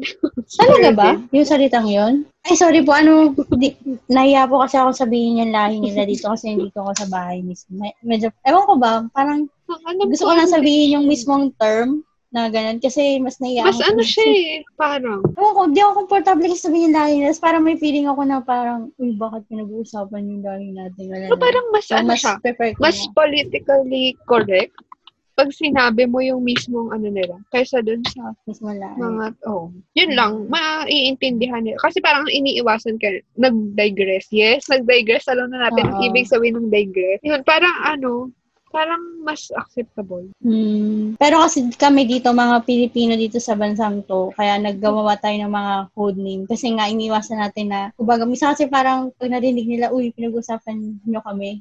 Bakit? Wala lang, kaya nagkaroon ng mga, etos mga medyo given yung mga lahi natin na medyo chismoso. Ay, hindi backstab. Kaya ganun. totoo Ako, I, pre- I prefer na gamitin yon pero wala akong intention na mang, ano, mang, mangbaba. Yan. So, sana maintindihan niyo.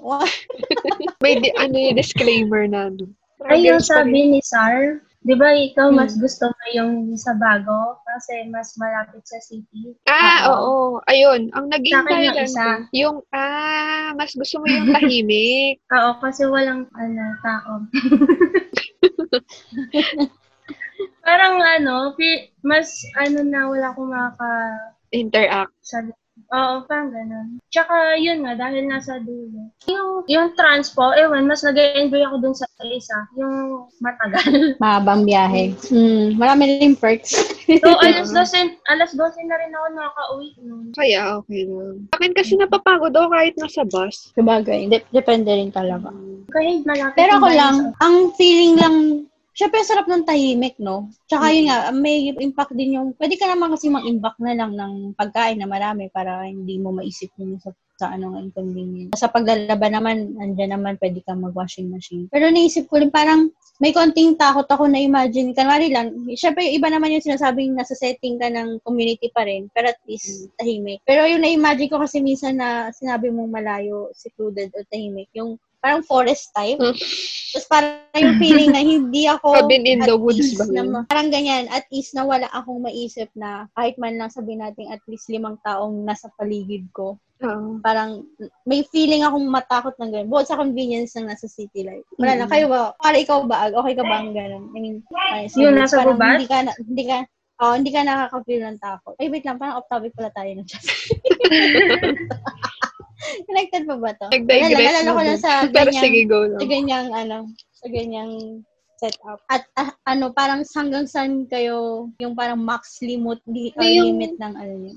Parang ano yung pinaka kayang itolerate na secluded. Mm. Ganun. Correct. Or sa city life naman, ganong ka busy yung kaya mo i-tolerate. Yung as in, the level na highway, yung katabi nyo, kaya mo ba yung i-tolerate? Yung lagi may mga Kami dumadaan katabi namin yung truck, ano, ingay. yung sa dati kong Katabi ano, condo. Tabi namin yung Oo. train station. Ay, train. Oo, yun. Yung mga ganyan. Hang, ang, hanggang saan sa spectrum Ano yung na yun. range? Ganun. Mm, Range correct. ba? Ba't tayo punta dito? Hindi ko rin alam na talaga.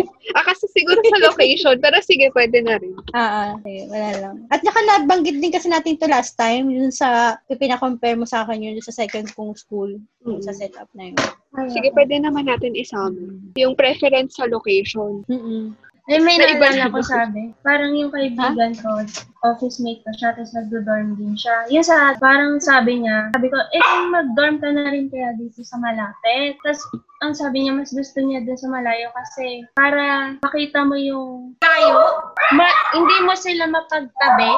Ang ano May boundary ka may gap. Oo. between workplace and, and conditioning bahay mo. kumbaga na nangyayari. Pero wag siguro sobra, Yun- yung parang, baka yung Kaiser na wag sobrang gap yung ano, office. Basta magbabiyahe ka. Magbabiyahe or maglalakad ka. Pero hindi yung sobrang lapit, hindi rin sobrang layo. Parang yun yung problema ngayon sa work from home eh, no? Okay, next topic na. Yeah. Next, na, next episode na yan. Next episode na yun. Ating topic. okay, let's wrap it up. So, ano ba, mga tips na ba tayo? Isa, di mo sure yung maingay mo. So, so hindi ba yun kinonsider the struggle? Or ano ba, magti-tips ba tayo? Struggle sa akin yung mismong may kasama. Kasi sanay ako, kung i-compare sa bahay, sanay ako na ako lang. Kunyari, kahit sa second floor, Mm. ako lang mag-isa yung nandun. So, yung buong, ano siguro, buong setup na may roommate, struggle siya. Mm. Pero, part siya Oh. nung ano eh. Yun, sa tips ko, sasabihin kung bakit Ah, scary lang. Parting words. First tip, uh, be mindful Yes. of your resources. Yung Mm. resources, hindi lang siya sa budget. Siyempre, number one yung budget. Yung parang, kailangan alam mo yung income, yung gagastusin mo, para hindi ka, hindi ka maligaw. Si, parang more on practicality. The second na kailangan is yung energy and then time. So, parang Mm. kunyari sa pag, talagang lagi kong example yung laundry, di ba? Since meron kang tatlong resources, di ba?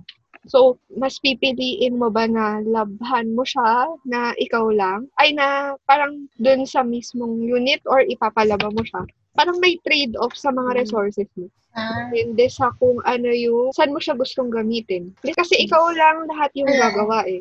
Parang unlike kung nasa bahay ka, Mm. meron kang katulong na, eh, not katulong talaga, pero kunyari may parents na, okay, sige, Di may- sila, Sila yung, oo, meron kang, mag-a-assist. may mag-a-assist. Mm. Yun, parang mind use your time, money, and energy wisely. Mm. Kasi wala kang ibang makukuhaan nun. Kasi, Okay. yun, parang, basta isipin mo na ikaw lang mag-isa. Parang Mm. walang extrang ganun. So, yun lang yung, yun yung kailangan mong, ano, i-juggle. Parang, mas pipiliin ko ba na makakasave ako ng time? Or mas pipiliin ko ba na makakasave ako ng money? So, etong option yung kukunin ko. Parang ganun. Hmm. Sabi ni Sir, di ba, syempre wala naman tayo maasahan kundi yung sarili natin. May quote na ganun, di ba? Parang sinasabi no man is an island, pero mara- marami ring instances na wala ka maasahan talaga kundi ikaw lang. Applicable to sa lahat ng bagay. Oo. Pero, masabi ko lang, natutunan ko din humingi ng tulong dito. Pag, oo. Na, lalo na, nung time na first na nandito ako, wala akong kaklose, wala akong friends. Sobrang nakakahiya. Kuwari, sa to point lang ng mga, kuwari, example, pagutang ng pera. For me, tatakbuhan ko agad magulang ko. Pero dahil ang hassle magpadala ng pera sa mula sa Pinas, papunta dito, yung hiya mo na hindi ka sanay, Mm-mm. na alamang utang ng pera, parang sobrang nakakahiya me yun. Parang, hindi, kailangan mong gawin yun. So, minsan, wag din kayong matakot. I mean, syempre, kailangan natin depend, depend, da, ano? mag-depend totally sa sarili. Pero Mm. minsan may mga bagay na hindi talaga natin kayang gawin. So, wag kayong mahiya na huminga ng tulong. Kasi imagine niyo to, sila yung mga taong hinga nyo ng tulong, parang nanggaling din sila sa sa sitwasyon na ganito, wala, lost ka, hindi mo alam anong gagawin mo, or lalo na ako sa ibang bansa kayo, huwag kayong mahiya. Kahit anong lahi pa yan, kahit ibang lahi, wala yung, lahat tayo tao, so magtutulungan tayo. May meron pa ako second. Yung manage your expectation. Kadugtong yun nung sinabi ko sa inyo kanina. Di ba sabi ko sobrang struggle na may kasama ko sa room. Pero, sa umpisa pa lang kasi, parang inaccept ko na na magkakaroon ng roommate. Kasi yun yung naka-connected din dun sa unang kong tipa na be mindful of your resources. Mas pinili ko na mas mura yung kunin na place. Kasi pwede naman din akong kumuha, di ba, na solo lang. Pero dahil nga sa pagtitipid. So, Mm, parang kailangan, practicality. kadugtong nun, i-manage mo kung ano yung ina-expect mo. So, para pag maka-encounter ka ng, like, mga conflict within housemates, housemates, and roommate. Parang Mm. hindi siya ganun ka-stressful i-ano, resolve. Kasi sa umpisa pa lang, parang aware ka na na possible siyang mangyari. Yun, kaya manage your expectation. Ay, sinabi mo na yung I'm mindful of resources, sinabi mo yun. Um, Maganda ring tip yung maging mindful ka rin sa ibang tao. Kumbaga, mm-mm. ano eh, yun din yung, okay, sarili, makakare, marire, magre-rely ka lang sa sarili mo, pero wag mo iisipin na naka, ikaw lang yung nakatira sa sa bahay na yan. Unless, nasa studio type ka. Um, Kung, pero ito rin isipin nyo, ah, kahit nga studio type, masasabi ko, nagre-rent ka lang naman dyan eh. no. So, bakit mo ka na bababuyin yung place? Oo. Oo. Wala ka rin karapatan gawin yun. Kayo mga spoiled brat kayo, Chas. Bakit may pag-aaway? Hanggang sa alat. Chas.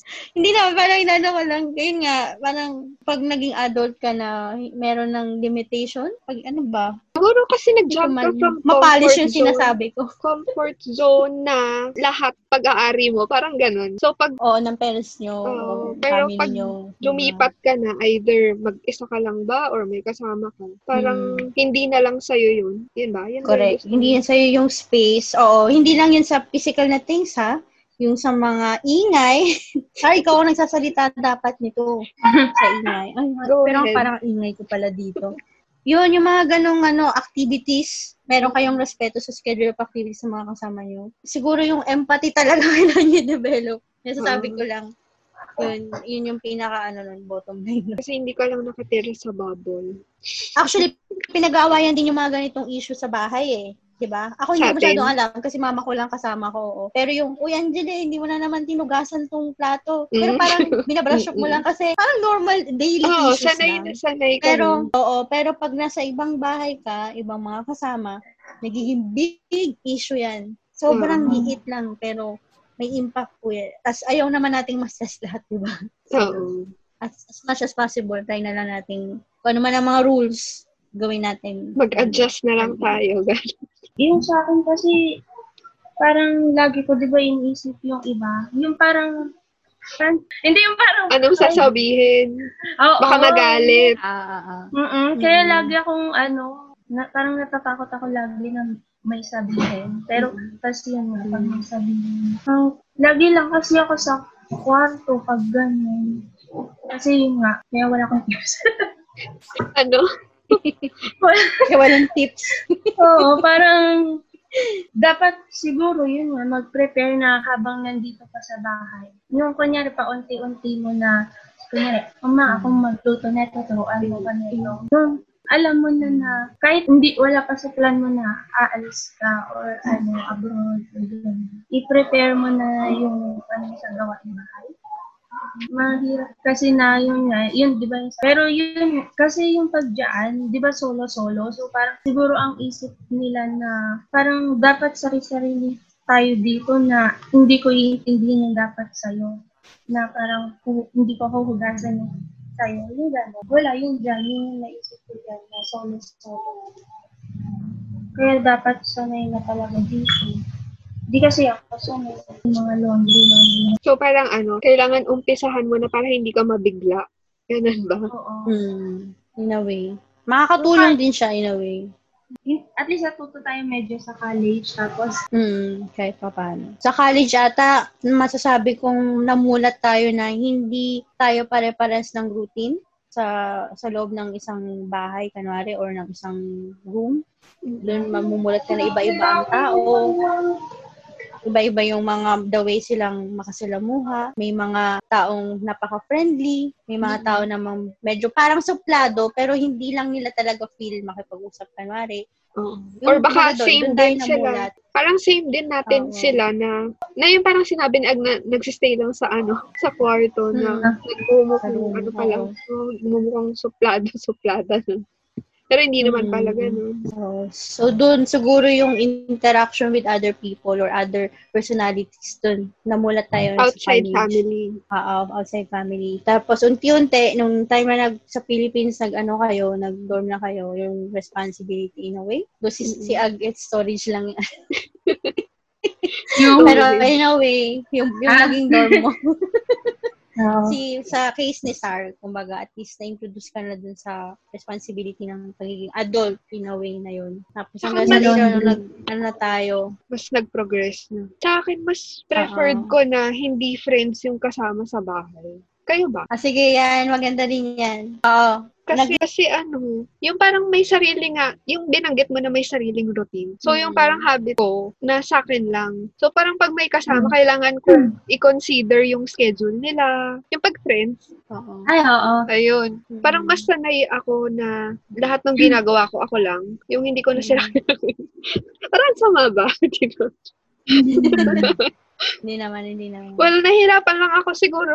Parang kung sasabihin mo sa akin kung ano yung schedule mo, sige, pwede kong i-ano, i- parang i-manage kung paano natin, paano Mm. mako-compromise, ganyan. Pero kapag, Mm. ano, yung pakiramdaman, tapos friend mo pa, wala lang, nahirapan lang ako. Siguro, kaya nung, ayun, ito, na, bumalik na eh. Sabi mong kay Ag, yung before, yung dorm mates kami. Tapos, ayan, naalala ko na. Yun yung mahirap pala. Ah. Kasi dun sa Bakit? in-between na hindi kami magka-dorm, parang nakabuild ako ng maraming habit na, na parang ako lang. So, parang nung kami na ulit, Mm. nag mag kailangan kong i-adjust. Like yung pag-grocery, eh di ba sanay ako, ako lang mag-grocery, mag-isa, food ko lang mag-isa. So, nung kami na uli yung magkasama, medyo, yun yung medyo mahirap mag-adjust. Mm. Kasi nasanay ka na na mag-isa mo ginagawa lahat yun. So, parang, Mm. Ngayon, pag iniisip ko, parang preferred ko pala na ano, either solo talaga totally or ano, strangers talaga. Ah, okay. Ikaw ba, Ag, tingin mo, yung sa friends, wag, wag, ano, okay, okay ka pa rin. Gusto ko yung may kausap after, kunyari, after work. Kunyari, yung, nung hindi pa si Sir kasama ko nung nandyan na. Ayun, parang, kunyari, every Saturday, lalabas kami. Tsaka, kunyari, pagka uwi, sabay kami. Ayoko, ay parang nalulungkot ako pag mag-isa ako kakain. Tapos, yun nga, yun, di ba yung huli ko? Yung bago Mm. umuwi dito. Okay lang naman, pero yun nga, wala akong kausap. Hmm. Sa akin, split. May perks and may perils din. Pero may naririnig lang ako na maraming nag-aaway pagka friends sila. Kasi ang nakikita ko dito, ito yung number one siguro sa tingin kong rason. Yung pag friends kayo outside, meron kayong mga ugali na pinapakita na ganito kayo. Okay kayo. Pares kayo na interest. Okay kayo. Nag-drive kayo sa mga joke o kung ano man. Pero pagdating nyo sa bahay, minsan merong persona na hindi mo na-expect sa kasama mo. Siguro yung sa case nyo, iba, Pero yung ibang mga mag-friends talaga, totally hindi nila alam paano yung routine inside the house pag nasa bahay na. So, meron pa ng tendency, Ah, okay. kunwari, yun nga, mostly kalat talaga eh. Usually, kalat talagang pinagmumulan ng conflict eh, no? So, makalat pala yung isa. So, yung isa, hindi niya accepted yon sa kanya, parang hindi pala yun yung gusto niyang routine na pinagsasabihan siya. Yung isa naman, hindi, gusto ko maging malinis. So, tingin ko yun yung nagiging nagkakasira ng friendship, I guess. So, Siguro yun yung mga first time pa lang magkasama. Parang long time friends Mm, sila, pero first time magkasama. Sa bahay. Oo. Oo. Para rin siyang masasabi kong relationship na parang mag-asawa kayong bago or mag-live-in kayong bago. May mga ugali kayong hindi nyo nakikita na paano nyo ina-handle yung mga activity inside the house compare sa outside kayo. Yung mga hindi na Johari window. Familiar ba kayo? Mm. Yung Johari window. Ano yun? Johari window. Ano yun? Yung meron kang ano, yung iba-ibang type of cell. Ah! Yung merong Ah. hidden sa public, meron yung ikaw lang yung nakakaalam, meron kang blind spot. Pero ibang topic. yung friends mo yung nakakita. Oo. Oo. Ay, sorry. So, iba yun. topic. Psychology, ano yun. Just, ang parents, ang perks naman, of course, syempre, kung wala kayong magiging conflict sa ganong type ng sa mga persona or mga personal activities nyo, pinaka-perk, syempre, kailan yun isa't isa, alam mo na yung gusto, pwede nyo gawin yung mga activity together, parehas kayo na mga interest, kung may kayo sa video games, pwede kayo maglaro ng video games ng every, ano nyo, weekend, di ba? Di Yung ba, parang masaya. siyang overnight. Overnight with friends. Long Hmm. long-term overnight with friends. Tsaka tipid. Mas tipid. Yun yung nakikita kong advantage kapag may, may friends na kasama. Sobrang nakatipid dun sa ano, grocery na Oo naman. Di ba? Tsaka kahit pa paano, merong naglo-look out for you. So, tingin ko yun yung perks na number one din pag friends kasama mo. So, okay rin naman. Mag, mag ano kayo, mga, pwede rin natin ito mabigay na tip. Okay din kung meron kang friend na makasama. Pero, hindi yun guarantee yung friendship nyo minsan nandun yung at risk. Mm-mm, totoo. Yun yung masasabi ko lang. So, yung iba, syempre, ayaw nilang mawala tong friends nila minsan. Hindi nila pipiliin kung meron with them. Ano yun? Parang na, baka makita nila yung ibang side. Mm-mm, tingin ko. Natatakot silang makita yung ibang side. Tingin ko. Tapos madidisap pero minsan nasa expectation yan eh, no? Yung parang sabi nga ni Star. Paano ko in-expect mo? Ay, ito yung friend kong bubbly, kanwari. Oo. Pero pag uwi mo ng, niya ng bahay pala, I mean, parang may mood yung- mood swings din. Oo, parang Oo. hindi siya ganun ka-consistent rin. Parang Mm. kailangan aware ka na hindi kung paano. Kasi di ba kunya pag friends, tapos magkikita lang kayo every weekend. So, syempre excited Oo. siya, ganyan. Tapos ang saya nyo. Oo. Pero pag magkasama na kasi kayo, kunyari everyday, tapos meron talagang time na sobrang bad day, ganun. Kaya kailangan mo expect na posibleng maging ganun yung lower expectation siguro rin. Kung ano. Pero depende. May iba naman, okay pa rin naman. Siguro may ibang tao lang talagang consistent pa rin yung personality. Kung Oo. ano yung pinapakita niya outside, ganun din siya inside. Pero may iba. Ako, aminado ko, hindi rin talaga ako ganun. Kung ba may suplada moment, introvert, talagang totally introvert inside the room. na, na topic natin for the next episode. Yes! lang. Ano yun? Yes! Kung oh, sumegway na ba tayo for introduction sa next episode? Kasi di Ay, ba, ang hirap may gusto ko i-add on. Add on dyan, connect, in connection sa sinabi mong flexibility. Yung sa ano, gamit din. Lalo na kung hindi pa naman, yung mag-move out kayo, eh wala pa kayong sarili nyong bahay. Oo. Kung lalo na kung nasa ibang lugar kayo, at yung kawalay dito, nasa isang bansa nga kami, pero may tendency talaga na pag nalumipat ka ng work or na-assign ka sa kung saan mang location, kailangan mo maglipat-lipat ng bahay. Ang hassle, sobra kung marami kayong gamit. So, sa tingin ko, isang tip din yun. Ano, sobrang yaman mo at wala kang mapaglagyan ng pera mo. At Bumili ka ng gamit, ibenta mo ulit, walang problema, or iwan mo sa place mo. Pero kung practical ka, hindi ano advisable na bumili ka ng dami-daming gamit. Iwas-iwas mo na sa. IKEA. True, true. Pero kung kaya mo i-risk, na iwanan mo, okay lang naman. Wala nasa sa inyo naman yun. Pero bilang practical, nako, hassle. Sabi nga, di may golden rule. Pero wala, hindi hindi namin na-apply pa yun. Ano Isang maleta, isang bag lang. Oo. Nagamit. Oo, totoo. pinaka, yun ang pinaka-convenient.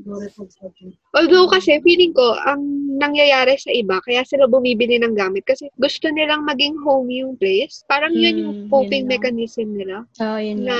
Kaya kung hindi kaya mo, yung bahay. Oo. go. Oo. At mag-design, syempre. Pero yun, be mobile as possible kung kakayanin. Mm. mentally and ano, physiologically. Kasi, Physically.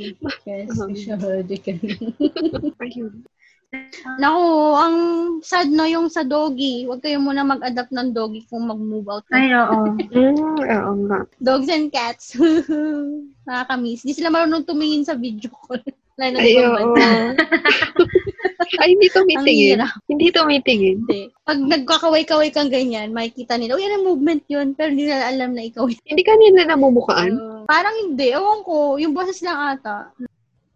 Future plans. Ah, sige. Ano bang balak nyo? Ah, parang ano yung preference mo? Since nakaranas ka ng maging independent, gusto mo ba siyang ituloy or gusto mong with family? Mm masaya. Ay, minsan, naman gusto dyan. Lagi ko nga iniisip yung mga ginagawa, yung schedule.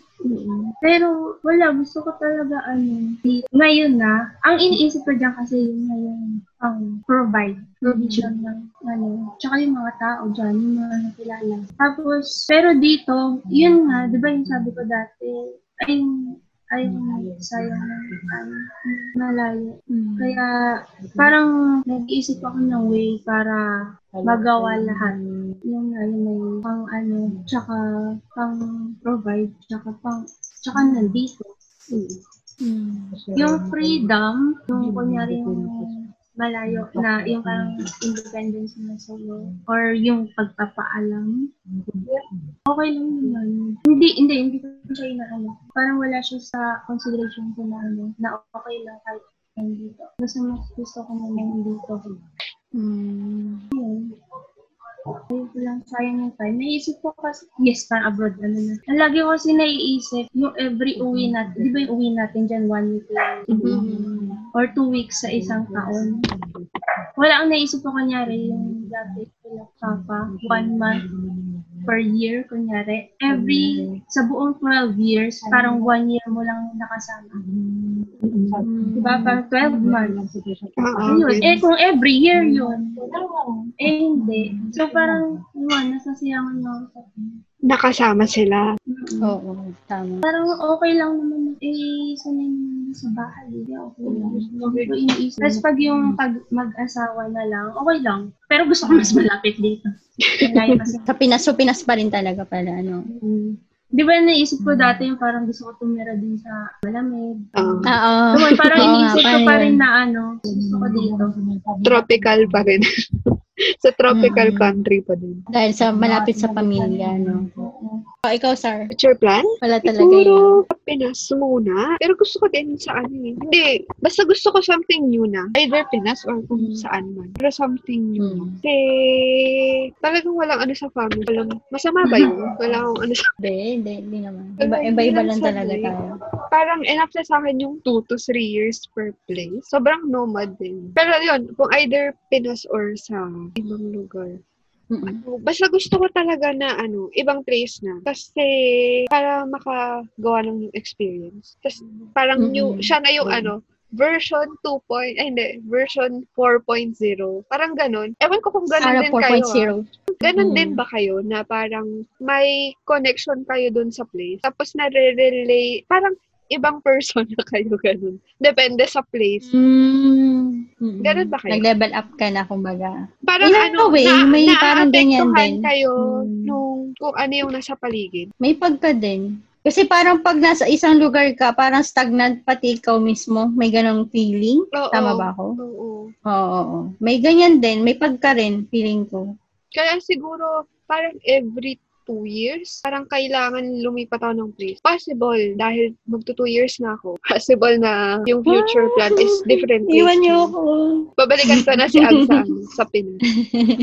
Tapos ito pa, parang kahit sa Pinas, ayoko na sa bahay. Parang gusto ko naman mag-try uli ng ibang city. Tapos ayoko na din sa Makati. Oh.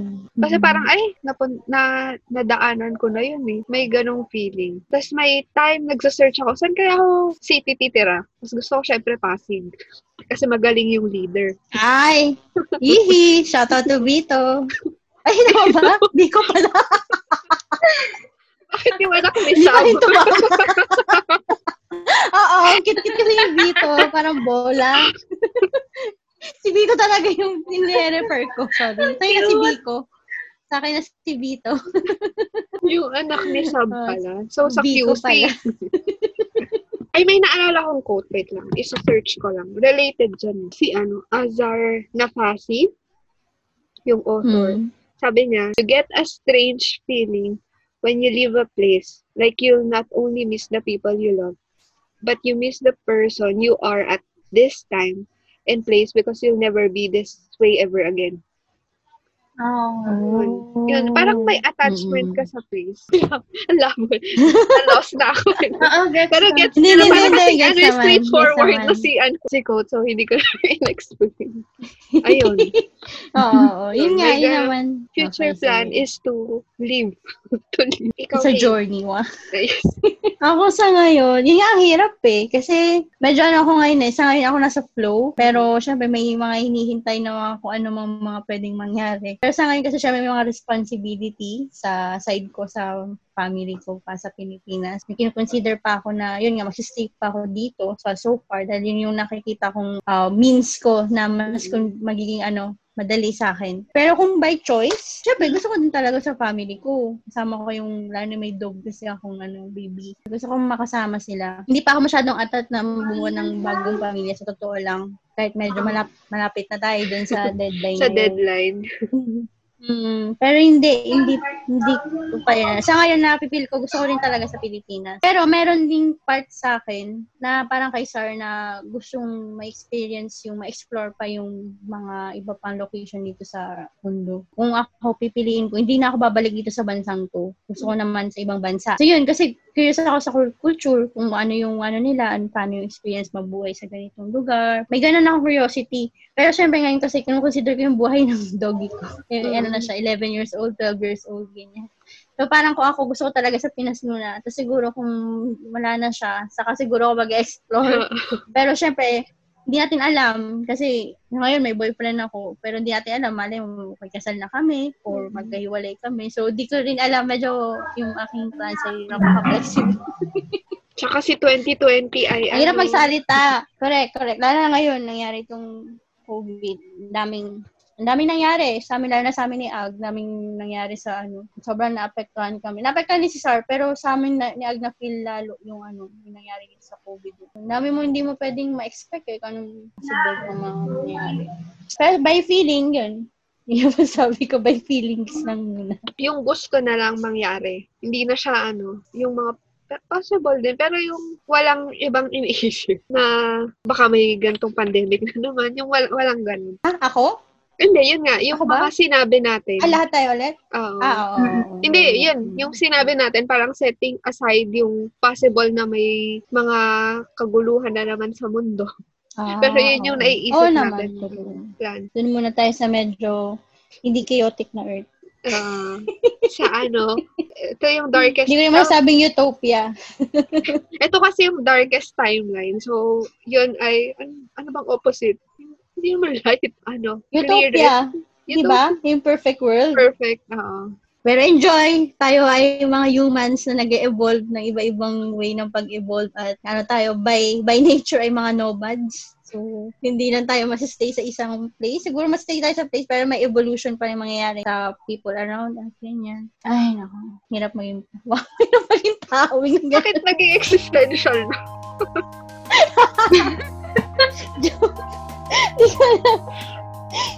Ang labo-labo na lang pinag-uusap. Mga kat naman to. Ikat mo na lang yung Sabi mga nga- relevant, ha?